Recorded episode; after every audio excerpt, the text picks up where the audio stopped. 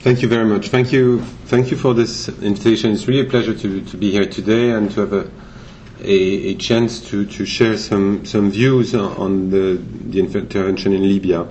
Um, I, I, have had uh, a, a, career both in government and outside government, and, uh, and some of the lessons I will try to draw today uh, come from that sort of uh, uh, um, mixed experience of, uh, of, of serving in government with operations, uh, EU operations, NATO operations, and, but also from my uh, recent involvement in more European security affairs. Uh, I was uh, last year especially uh, an advisor to the uh, group on um, a group of experts on the NATO strategic concept chaired by Madeleine Albright, and so some of this will be reflected in, the, in this presentation. obviously, it's very early to draw lessons from Libya. Uh, the, operation has only begun a couple of months ago, and uh, it's, uh, it's uh, the final outcome of the operation remains pretty unpredictable. So it would be uh, uh, somehow difficult to say, well, it's, it's such a, a, tremendous success that we can draw fantastic lessons, or, or it's such a dramatic failure that it's. The, so my, my look at it will be more to say at this stage, what does it tell us about military capabilities uh, in Europe, about the uh, transatlantic relations, uh, and about the Europeans and the EU in that context? Um, doing that, the, my, my, first one would, would, probably be to emphasize the fact that there are some unique features that are associated with the Libyan operation that we should, we should keep in mind when, when discussing that. The first one is that the operation was decided in the context of what was perceived humanitarian emergency. Uh, uh, the, when the decision was taken to start the air campaign and to, to first to get the, the uh, UN Security Council resolution adopted and then to start the air campaign, there was this sense that has been maybe a bit lost since because obviously some of the uh, uh, civilian casualties have not stopped, uh, but to prevent a, a, a, massacre in Benghazi and to um, limit further civilian casualties. That was the core purpose of the, the, the, the, resolution, and that was the main, let's say, political driver, I believe, behind the operation uh, when it started. Um, this uh, and, and there there is uh, something that we might probably discuss in the uh, uh, Q&A is how this was connected uh, to the responsibility to protect. And this R2P dimension is, is, is interesting, especially since it, it, got a bit lost as the, the, the, the operation evolved. So, so um, I mean, this justification for, for going uh, to the use of force uh, uh, was was then I'm, I'm, somehow wondering, and I leave that open for the moment, whether uh, it's a good case for R2P, uh, uh, it's a, whether it's a good case study or not. But I, I probably lean towards the later, the latter, in, in, in, in, in thinking that.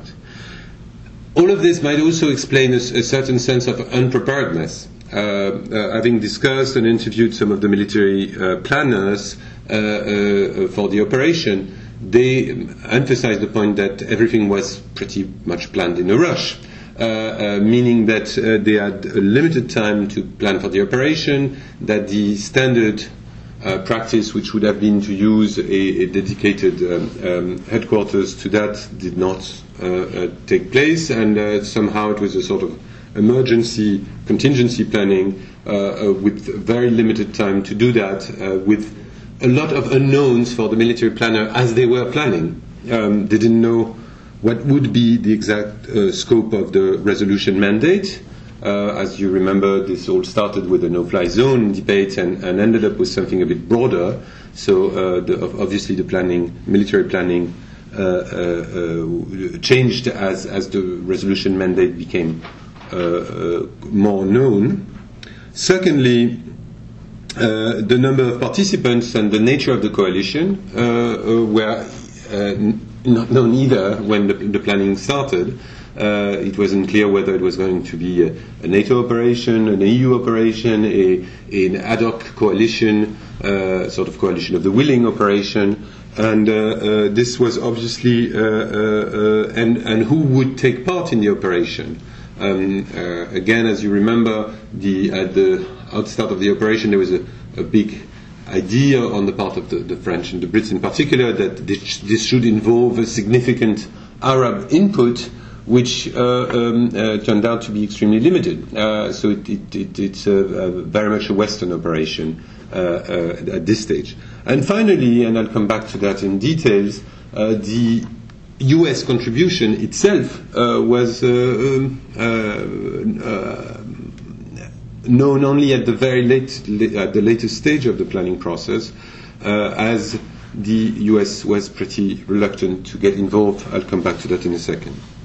Uh, so on the US involvement, second second uh, unique feature, uh, it's it's quite clear that the US involvement was decided pretty late in the process. Uh, what I mean by that uh, is that there was a very important debate in Washington that we're all familiar with, uh, uh, with the, the, fact that for different reasons there were serious doubts raised in Washington on, on the feasibility, uh, the opportunity of, uh, of, of, of, launching a military operation, both for a set of political reasons, yet another war in, uh, in an Arab state, uh, in a Muslim state, which uh, obviously played a role in the reluctance of the Obama administration to get involved in this one.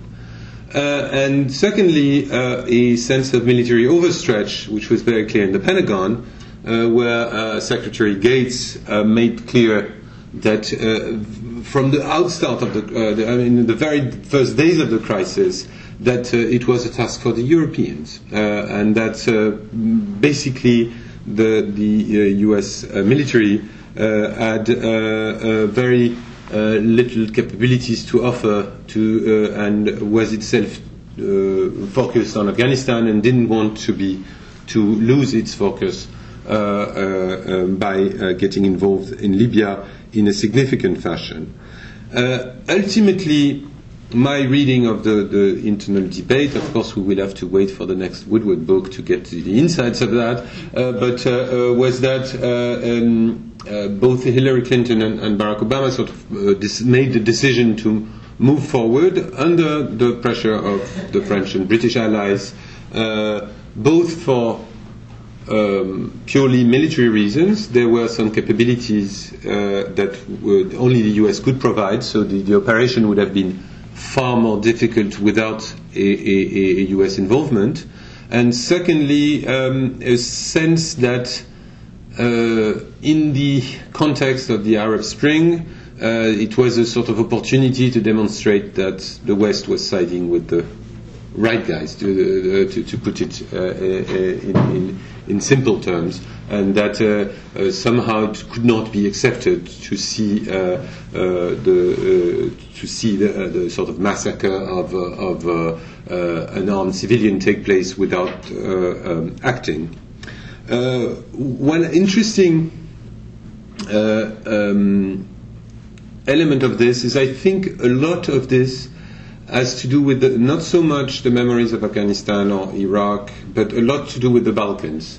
And it's not, uh, I think it's worth noticing that some of the people that were involved in the uh, policy discussions, in the planning of this, um, uh, uh I'm thinking on the French side, but probably also in, in London and, and Washington, were people that had the um, uh, personal, political, institutional memory of the Balkans. Uh, and uh, that I think it, it, gives a sense, you know, for me, uh, the, the, an interesting comparison is the, the decision of the summer of 95 uh, uh, about Bosnia, when, when the, the French and the Brits established the, the Rapid Reaction Force and, and decided to sort of move out the, the strictly blue helmets into, into mm, uh, peacekeeping forces into something more that and, and pushing the Americans into a NATO-led operation.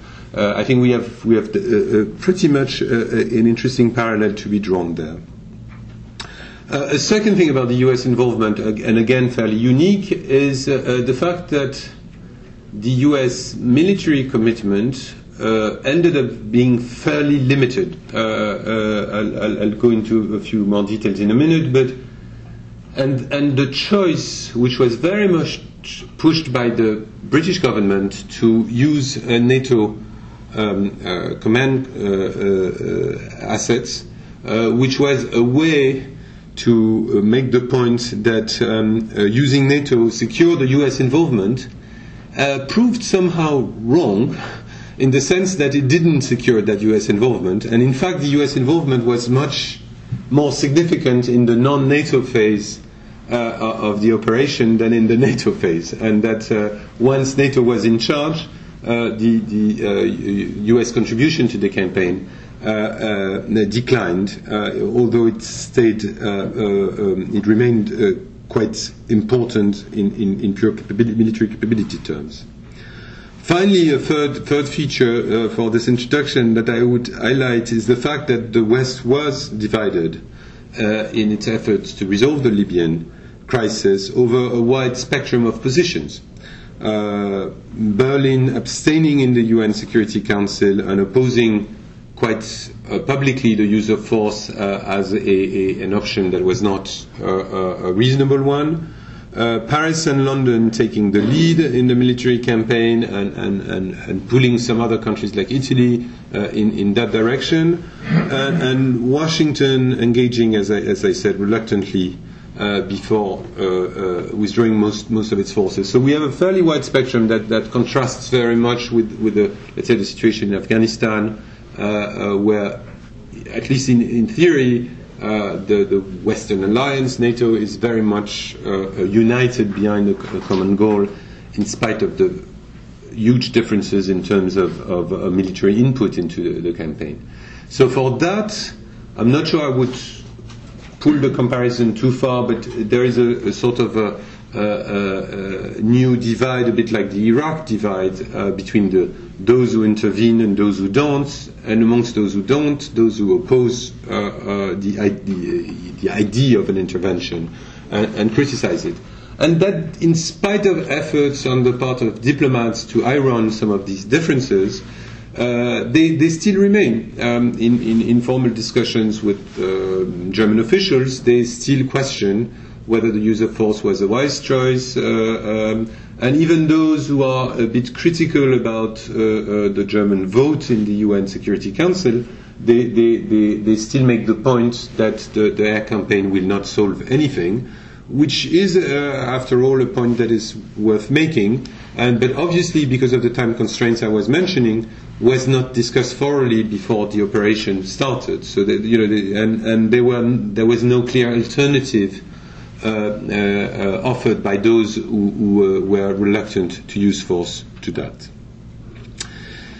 So to come to the more military part of, of, uh, of the lessons, I would, I would uh, put the emphasis on, on one element, which, is the, which are the limits of uh, European military capabilities.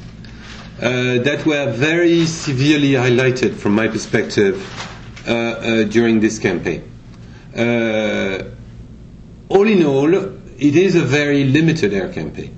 Um, the, it averaged 200 air sorties a day, which is a fairly small amount of, of, of flights. Uh, and amongst those, the number of offensive sorties, those, those uh, uh, who strike, uh, uh, are currently to about 60 and never peaked far, far above 100 uh, uh, uh, a day. Uh, if you want, uh, and uh, and this is after the Amer- the withdrawal of American offensive capa- most of the American offensive capabilities. So, in if you compare to that with another air interdiction air, air strike campaign, which is Kosovo, Kosovo, for the, over a period of three months, averaged 700 to 1,000 sorties a day, uh, including 300 strikes a day.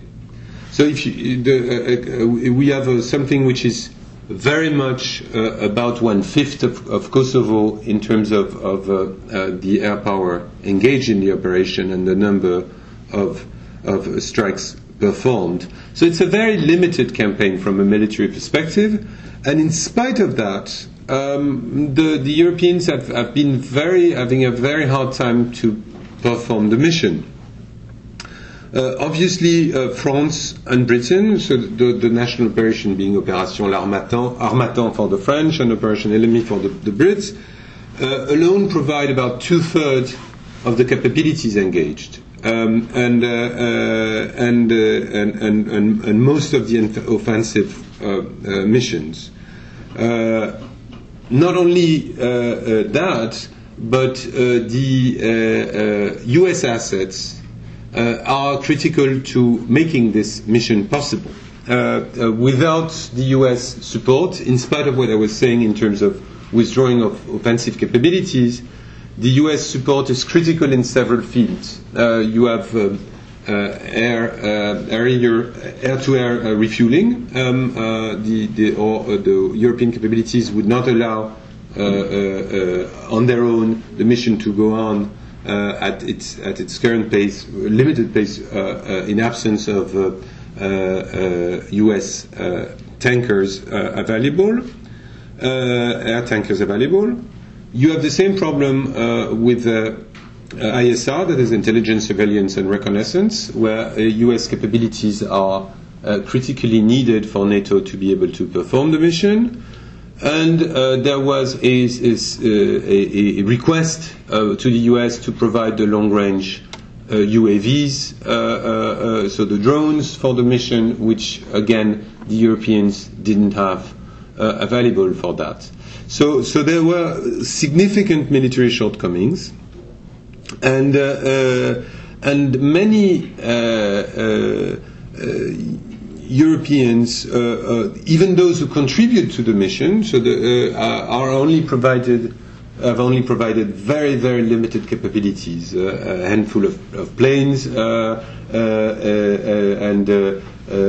with and, and and many of them already feel a bit uh, overstretched with that. So, so it's something that is, I think, very telling about the uh, status of, of uh, European military assets at the moment. Uh, and I think it's, it's interesting. And it, it makes the point uh, and, and, and, and you know, connects to the concern expressed by Secretary Gates in 2010 about what he calls the demilitar- demilitarization of Europe. Uh, uh, uh from a capability perspective, it, I think it is quite clear. Uh, so ultimately, in this context, NATO appears pretty much as a shallow military alliance and its uh, you know alleged overwhelming conventional superiority ends up being an American conventional superiority. It's not a NATO. So NATO without the Americans or with a limited American involvement uh, doesn't have that sort of overwhelming conventional capability that that uh, uh, uh enables uh, the um, uh, European side of NATO, even with the uh, support of, uh, of, uh, of Canada, uh, to to uh, run at a, a, a, very limited air campaign again. So there are, and and the fact that many in Europe are making the point after a couple of months that uh, maybe this has gone on for too long and maybe we've spent too much money on this and uh, do we have the ammunition necessary to continue and things like that. And I'm, I'm for the moment completely putting aside the, the political dimension of this debate, uh, uh are uh, sort of making that point.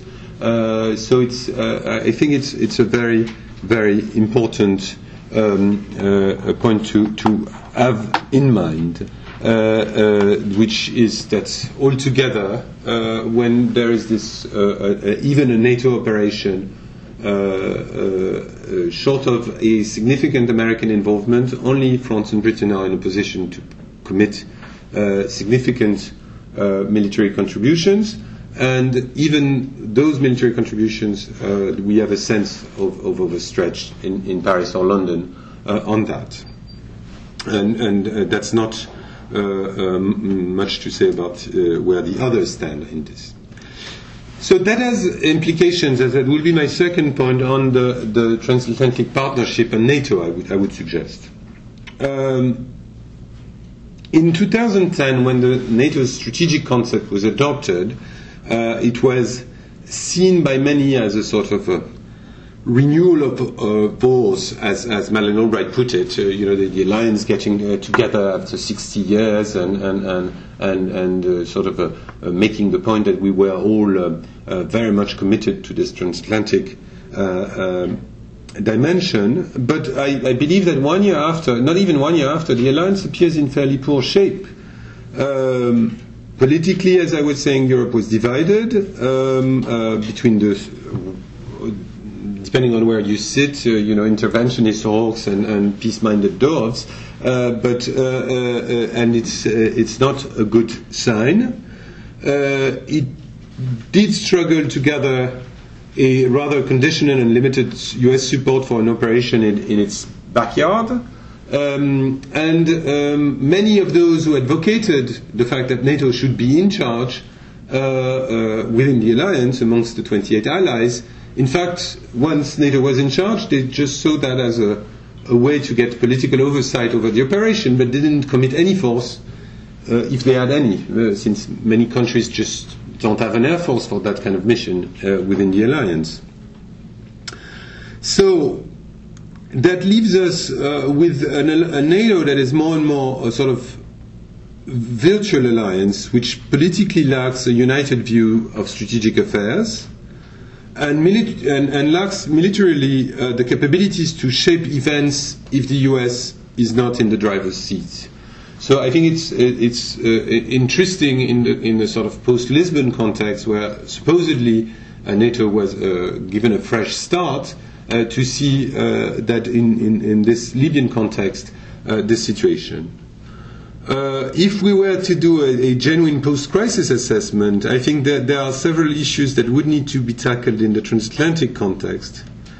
Uh, I think first and foremost, and I'll come back to that in a second for the Europeans especially, uh, they really need to think seriously about security challenges and defense, and where do they stand in that debate? Are they ready to make the sort of minimal budgetary effort in order to not to completely vanish from the security landscape?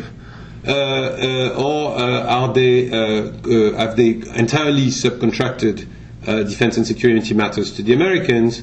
even if the, the, the, the US is less and less interested in European security.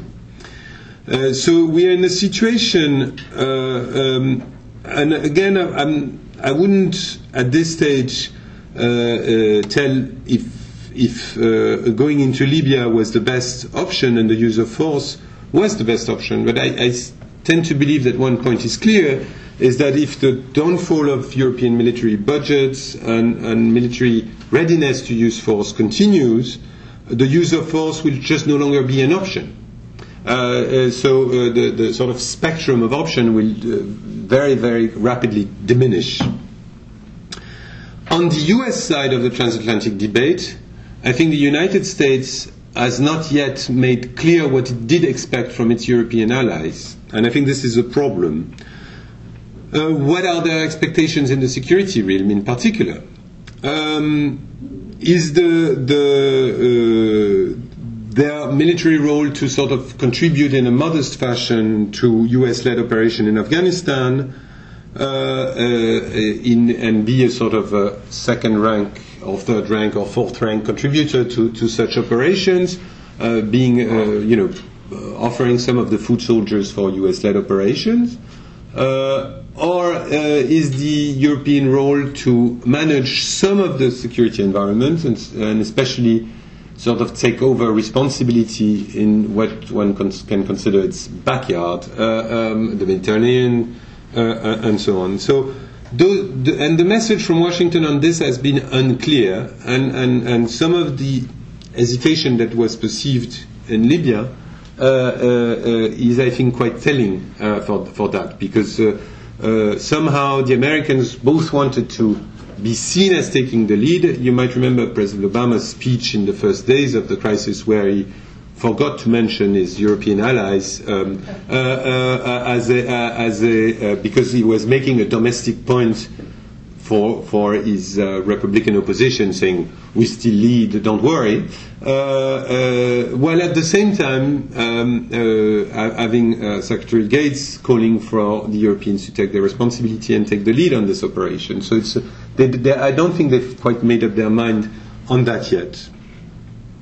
So ultimately, uh, the Europeans do have to, to, to clarify how they perceive themselves. I mean, are they a security provider and a strategic player? Or uh, are they more and more, and that's my perception, increasingly uh, back to a security consumer situation and a sort of free rider, re- relying on the idea uh, that America will be there if things go wrong? Uh, and why should we spend any uh, Uh, money or, uh, uh, or take any uh, strategic risks by intervening? Obviously, and, and, this is my last point the, uh, that I'll, I'll expand that, on that in a minute, the, the, Europeans are quite divided on, on this view uh, themselves. Uh, but part of it being the fact that Washington hasn't sent yet some clear signals about that.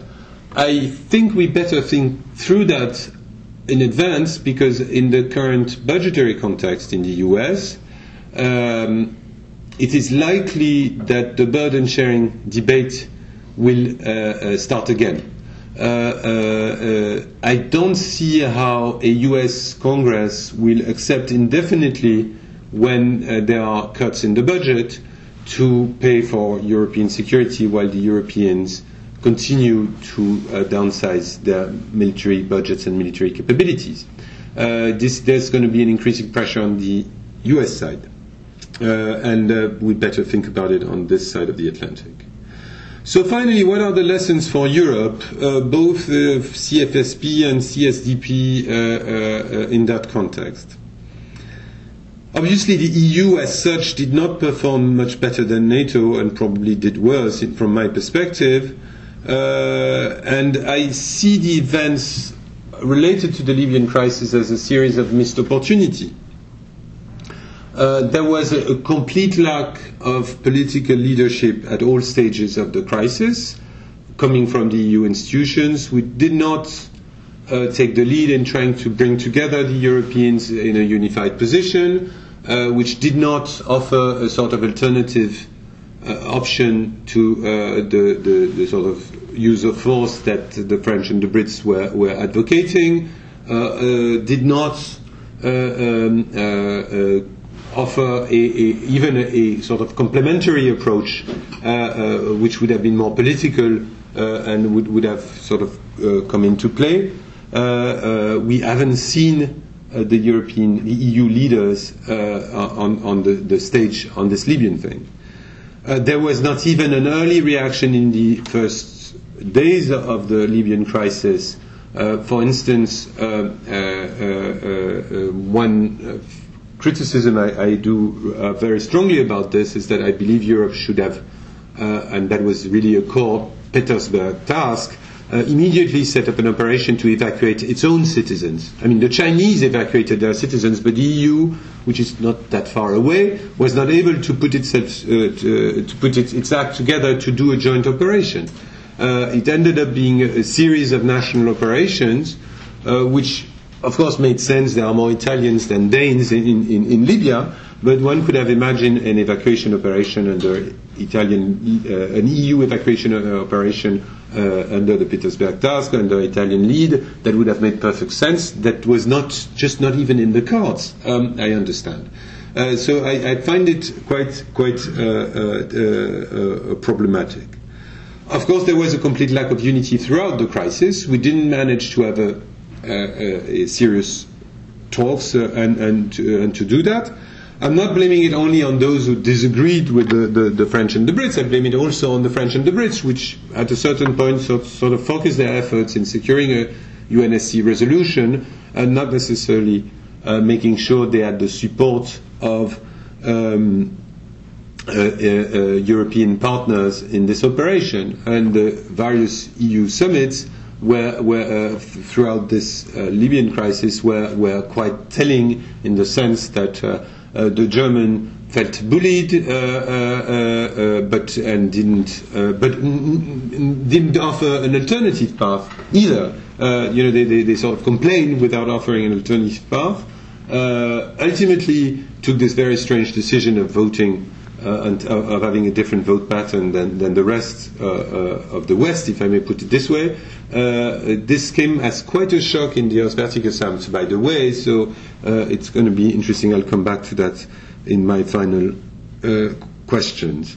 some of the other Europeans just hide, did, did, hide behind um, the, the, Germans, and um, most of the Central and Eastern Europeans were quite happy to not to, to see the Germans uh, uh, somehow uh, taking the blame for the division of EU and, and NATO, but they did surely did not commit any planes or troops or effort to this operation, and were quite happy to not being asked to do so. So, so we, we have this uh, very divided Europe, uh, which makes things worse.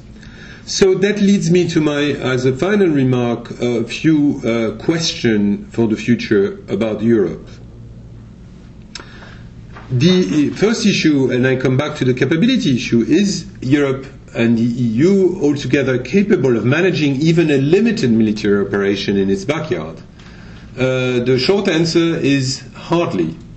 Uh, and I think we have to, to uh, think about that because I think we are I mean, if we compare that to the Helsinki headline goals, uh, to, uh, I mean, all the capability discourse of the EU in the last uh, 10, 12 years, we are falling very much short of the, uh, uh, on this, and, and the, the, loopholes in European capabilities have been demonstrated not only on paper in a European Defence Agency report, but in practice uh, in running this operation. the budgetary implications and the effect of the uh, global financial crisis have been only increasing a, a, this tendency, uh, and uh, uh the, the, the, I think the path is likely to continue. Um, most of you are obviously familiar with the numbers, but I think it's quite telling to say that uh, the EU has about uh, as a GDP that is about 140 percent of the US GDP uh, and has a defense spending which is about 37% of the US spending. Uh, so, so that's, uh, that's the, this discrepancy is quite telling. Uh, and, and, just to, to, avoid a question on that, I'm not advocating that we should spend as much as the US. Obviously, the US overspends on defense and, uh, and, and has security commitments that are, by definition, much broader than the European ones. But I think the uh, uh, previous ratio, uh, which was about 60, two thirds of US defense spending, was probably a bit more sustainable in the long term. Uh, to, to, to, to, do, uh, to do this, uh, which was the case, let's say, about 10 years ago. and this sort of discrepancy was more, more acceptable, both in terms of burden sharing and in terms of what it meant for the capabilities of both sides. Secondly, second uh, tough question. Uh, do the Europeans share a more or less common assessment of the security environment and a common desire to be involved in crisis management? Uh, for me, this is unclear. Uh, uh, within NATO, uh, we just don't have a security, a common assessment of the security environment. It's one thing I, I believe that the strategic concept has pretty much missed. Uh, and there is, if you look at in the, the, documents, there is a big difference between the Albright report and the strategic concept itself uh, uh, in the NATO uh, uh, process. Uh, there is no assessment of the strategic environment. And when I did ask to very senior NATO officials about that, saying it's a it's a pity we, we, we didn't, you know, we do a strategic concept once every 10 years. We could probably have uh, sat uh, uh, for, for a couple of weeks to, to try to find this common assessment? And the answer was, of course not, because we disagree, which I, I, I, I find quite telling about where the alliance is. And I believe it's the same within the EU, uh, because it's not necessarily a transatlantic divide. And for that, uh, I would, as a sort of policy recommendation, have been urging to review the European security strategy, uh, which was, as you know, uh, issued in 2003 and, and uh, uh, vaguely um, um, uh, reviewed in 2008. Uh, somehow we really need to think through what the Arab Spring means for our security, where does the EU stand in the Asian security landscape, how do we tackle these issues because otherwise we might face more Libyas and more divisions and uh, having, having not thought through how we would approach that.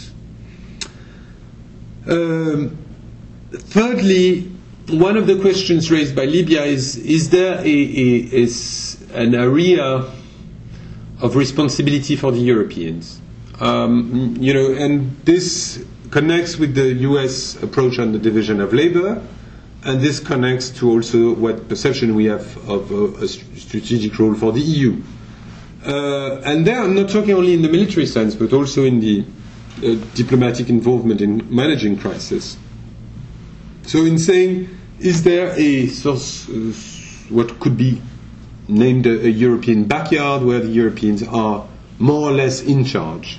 Uh, uh that is the, the continent itself, uh, so in, including the Balkans, uh, and some of the or near abroad, to use a, a, a, a Russian uh, uh, concept. Uh, so whether it's the Mediterranean, uh, the Caucasus, Africa, sub-Saharan Africa, how do we have special responsibilities there?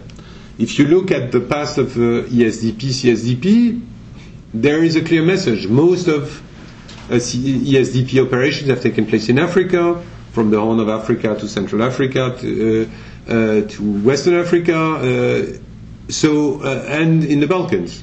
so maybe it's a message. Uh, the one of the successes of the CFSP has been the involvement in Georgia. Uh, so so it, it's a bit uh, uh, telling. So should we focus on that region and design the capabilities that go with that and design the policies that go with that? I, I, I um, think it's worth discussing that amongst Europeans, and that connects with the debates on the European security strategy. Fourthly. Um, a, a, a, question to which I have no answer, which is to ask whether the European divisions were more the exception or the rule. Uh, what I mean by that is uh, was the fact that the Europeans, and especially the three big Europeans, were divided.